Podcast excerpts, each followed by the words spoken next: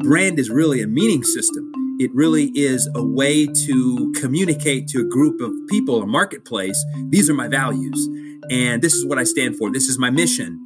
And so branding has a much deeper kind of impact, and hopefully the smart organizations, services, companies, etc., uh, understand that distinction, and they're working very hard to make sure that what they believe they stand for is what the marketplace actually perceives. Welcome to a special edition of The Ripple Effect. I'm Dan Loney. In honor of Juneteenth this month, Senior Advisor to the Dean for the Coalition of Equity and Opportunity, Kenneth Shropshire, will be your special guest host. In each episode this month, Ken and Wharton faculty are focusing on the critical themes of diversity, equity, and inclusion. We'll be covering a diverse range of topics, bringing you the latest insights and knowledge that you could apply to your life and work.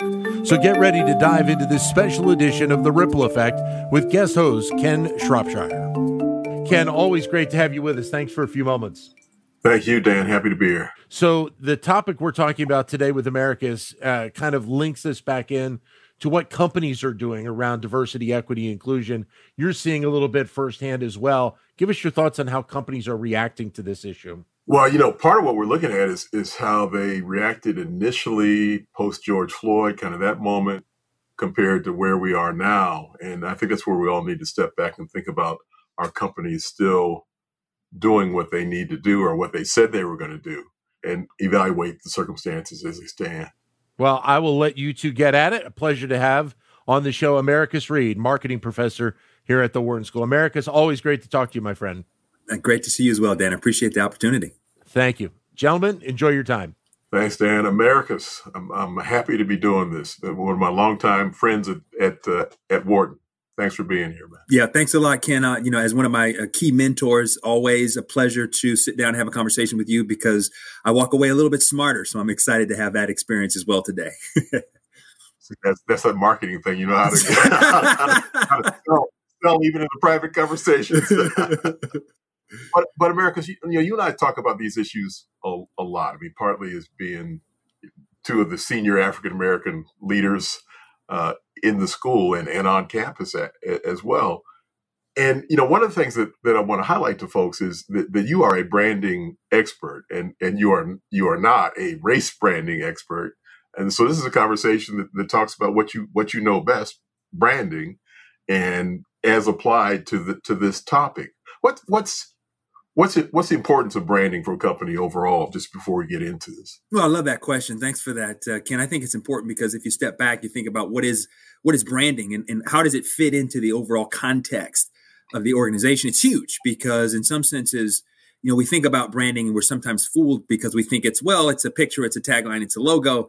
Uh, and certainly brands have external markers that communicate to the world this is where we are and how how you can find us Right. Uh, but if you step back and you think about it a little bit more generally, uh, Ken, a brand is really a meaning system. It really is a way to communicate to a group of people, a marketplace. These are my values, and this is what I stand for. This is my mission. And so branding has a much deeper kind of impact. And hopefully the smart organizations, services, companies, et cetera, uh, understand that distinction. And they're working very hard to make sure that what they believe they stand for is what the marketplace actually perceives. Right. So, so that gets us in, into this context, into the, the race of the workplace context that, that we're talking about in this series. And, you know, at post George Floyd, there's just a new study from McKinsey that says the companies have committed to now it's up to 340 billion dollars, which is just an unbelievable number, to these issues related to equity and opportunity broadly. And 141 billion of that has been committed just in, in the past year. So, you know, there, there, there's apparently still a lot of work to be done. But how are companies, in terms of branding, how are they utilizing this this moment and the announcement of these funds? What what needs to go hand in hand with that? Yeah, it's a great question, Ken. I think what's really, really important and is a, an aspect that is sometimes missed is the idea that as we try to communicate a connection to a marketplace and an understanding of how internally we are as an organization changing to become better or to right. be better citizens, um, what what needs to be done? And I think the money piece is super important to your point. Uh, but what's equally important is the understanding of once we create diversity, once we create inclusion, once we create a kind of composition within the organization, that we're actively trying to manage that in a way that allows that inclusion, that change in the organization to actually be successful. So it's it's a really serious mistake if you just create diversity and you try to walk away and think it's going to happen uh, and facilitate if all the efficiencies, all of the positive things on its own. Because you know the organization, the individuals in the in the, the employees, the people, they have to understand how to reconnect and reintegrate with new perspectives and sometimes that requires difficult conversations. It requires uncomfortable situations because you have a new context that people are expected to thrive as an employee in. And you just can't pretend that that's going to happen all on its own. There also has to be some oversight and some purposeful consideration with respect to how to manage that that diversity as well. So I think companies are, are awake to that now and that they understand that it's it's not just only being self-aware, but it's also understanding that we have to work very hard to manage this this new world that we want to try to see in the vision of our future. So externally, you can get a, a branding bump, I guess you call it, by announcing the money, by announcing programs. But but you're saying there's there's much to be impactful to truly make this work. The work continues once you make that announcement in a way that maybe some companies haven't haven't contemplated. Yeah, I think that's correct. I think I think that the understanding that the work is just starting. It's, it's a great point you just made. W- once you once you start making those important initial efforts to create, now we have to also understand that's the easy part. The hard part is how do we now manage this appropriately? How do we make this part of the DNA? How do we bring people together in this new world that they haven't been in perhaps before? And how do we make them thrive and be successful in that new setting?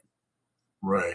So, so I guess the question is then, then, how do you? I mean, any examples you can give, or, or maybe it is just top-down thinking. How do you sustain this? So once you announce the money, you announce the program. How do you make that a? I guess it's you know it's certainly certainly from your kind of bailiwick, as we would say. How do you sustain that brand? How how do you? What do you need to do to make it last longer than that moment. And this is this is some of your language too, and be genuine and authentic at the same time. Yeah, that's that's the that's the huge part. That's the the, the difficult part. And I think a couple things have to happen, Ken. Uh, first, you have to. You've already alluded to this.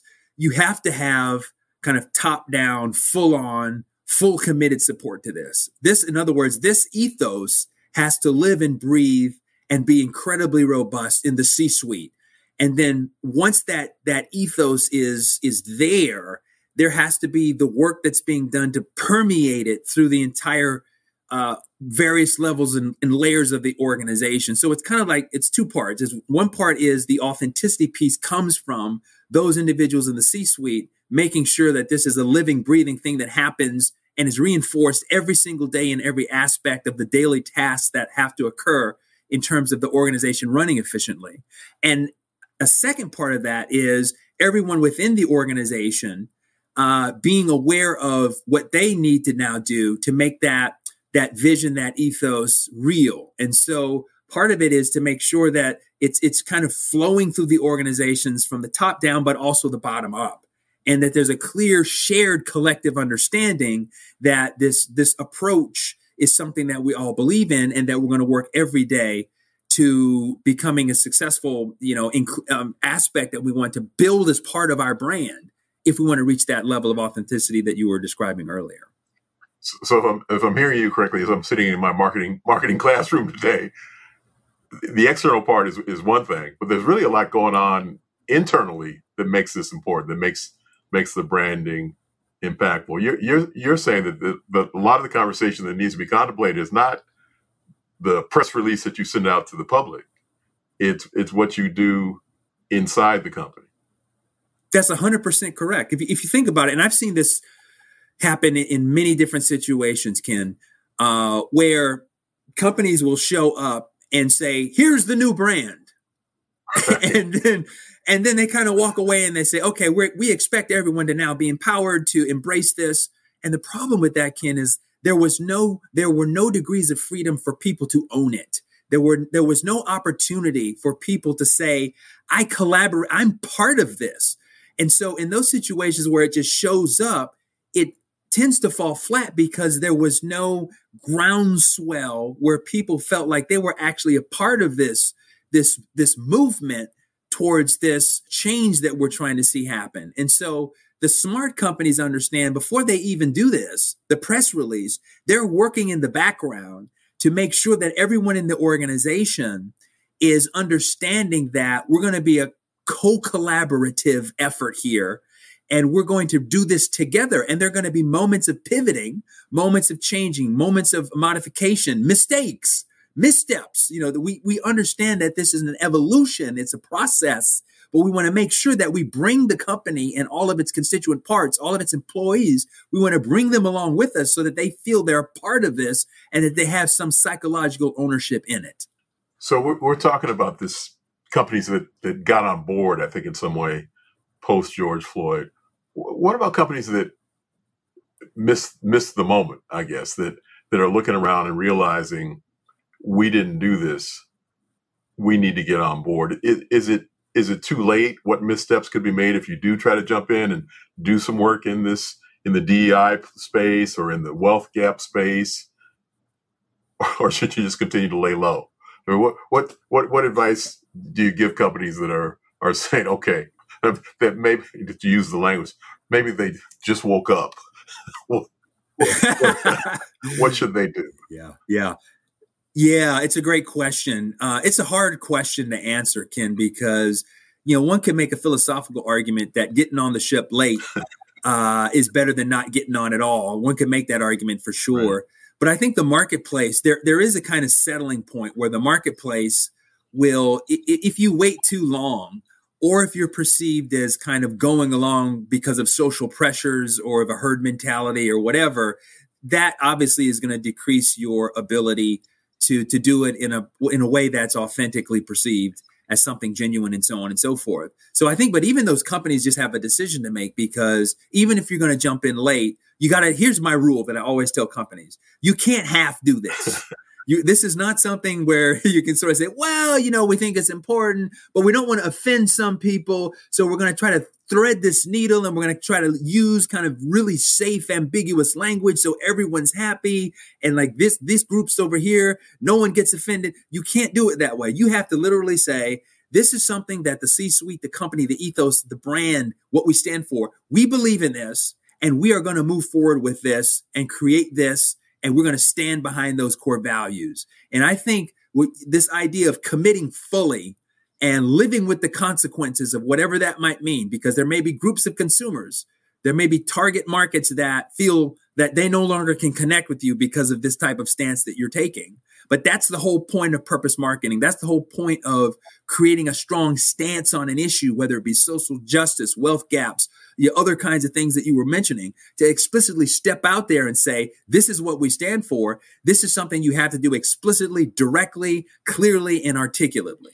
So, so when we think broadly about this, the branding issue related to DEI issues in the workplace, you know, one of the things that, that I always come back to, especially being involved in sports so much, is is the idea of what to do when something goes wrong, and, and not we'll call it external, not like the George Floyd kind of moment, but with your company, for example, the, the senior executive uh, says the N word, or there's a sexual harassment uh, case that's brought against uh, a high profile individual in your organization.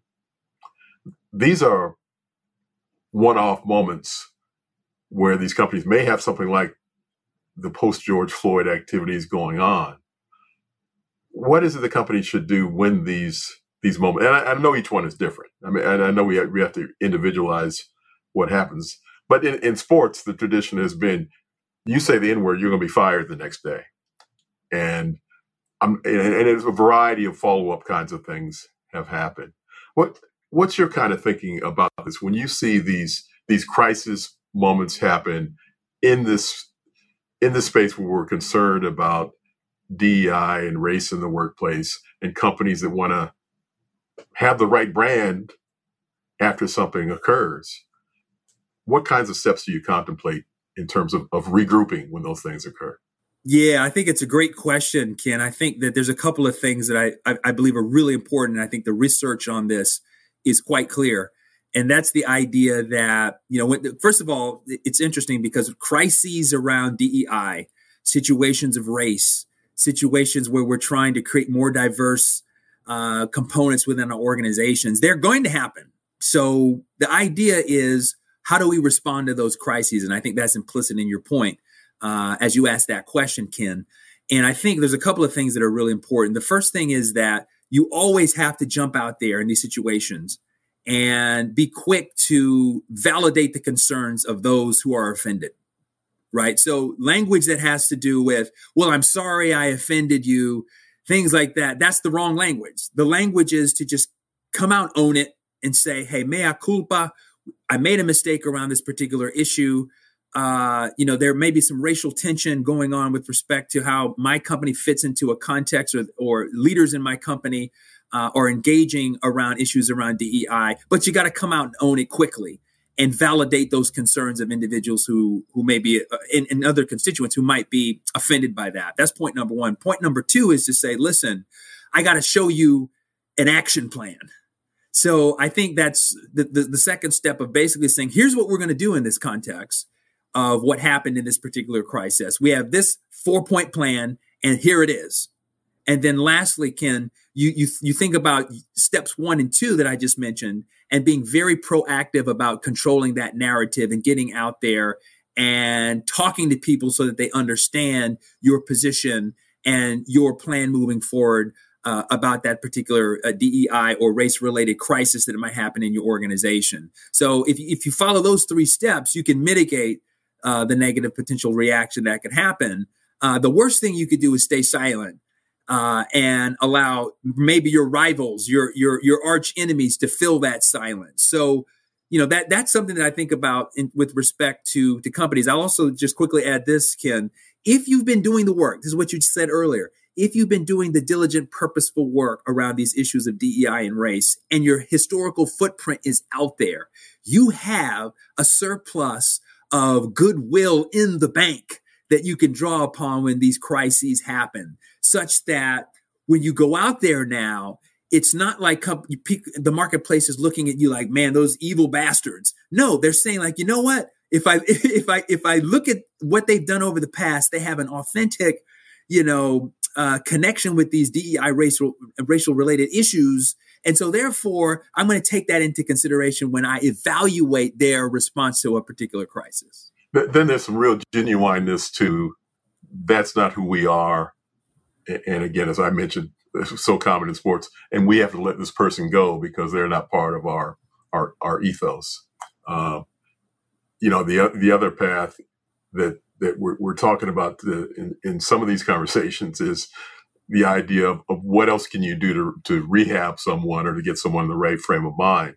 And there's a lot of research now from some of our faculty about the idea of diversity training and that sort of thing, which may have a, a good PR value, but it's not necessarily as impactful in terms of having a real impact on people as, as, as some have contemplated. So that's great. I mean, I, I love those three steps. I mean, I, I think that's that's so much more and, and, something for companies to be able to contemplate in advance, as you say, in this in this longer kind of planning. If you are really about DEI, if you really are about uh, addressing issues of, of race in the workplace, you should have these kinds of plans in place.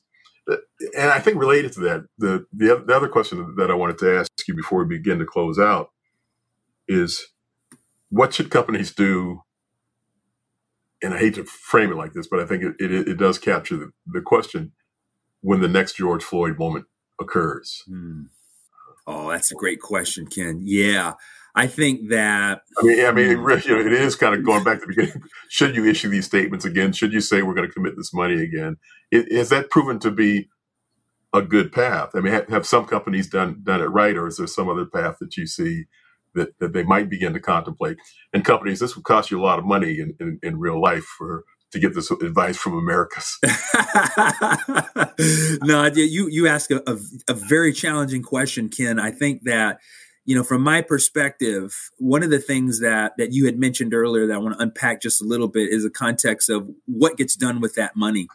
And, you know, a big part of the efficacy around this, and the research uh, bears this out as well, is the idea that you have to take these efforts and you have to create interventions that the company and the community uh, are co-involved with. So it can't just be let's hire the celebrity to come in and put a a beautiful, you know, uh, glossed over, you know, training manual. Here's the training manual. You know, Starbucks, let's shut down for a day and do a whole day of training on all the stores, and we'll have Common come in and like, you know, he'll be on the video, and we, you, yeah, that's great. But at the end of the day, you also need what's going on in the community. Like, what are we doing to what are we doing to be a part of that conversation, to be a trusted advisor in the community, uh, doing things to to help the community understand where we are with this issue and how we're helping the actual community, not just through them buying our stuff,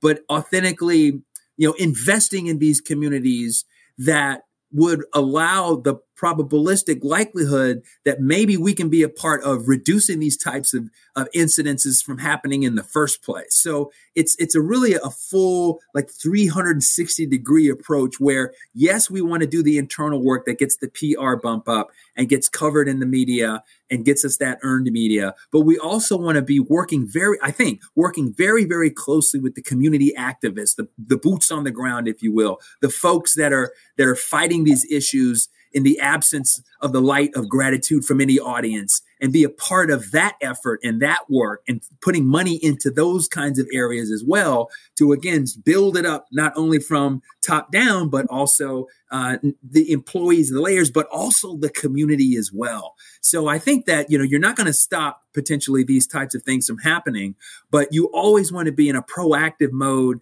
of investing in the community and being being a part of that solution such that these types of unfortunate uh, act uh, incidences don't happen in the first place. I, I, think that's the that's the best that you can do, and that you have to kind of do that from an authentic uh, and genuine place, as you just mentioned. Americus, I love these insights. The the idea of being on top of branding before the trouble starts, how to address issues when they do come, uh, how to be on on high alert that any moment might be a branding moment. And and especially insightful to me was was the idea of it's not just the external message, it's it's what you do internally as well. How how is it that you get your your people on board? Americus Reed, thank you very much. Thank you. I really appreciate the opportunity. Always great to talk with you, Ken. Well, this was a lot of fun for me to sit back and listen to two of my favorite people at Wharton uh, discuss this topic. So thank you to both of you guys for for doing this today. Greatly appreciate it. Uh, enjoyed it. Thank you. Thanks a lot. Really appreciate it. Thank you for listening to The Ripple Effect. We hope you found this episode informative and engaging. Don't forget to subscribe and leave us a review so that we can continue to bring you the best insight from the Wharton School.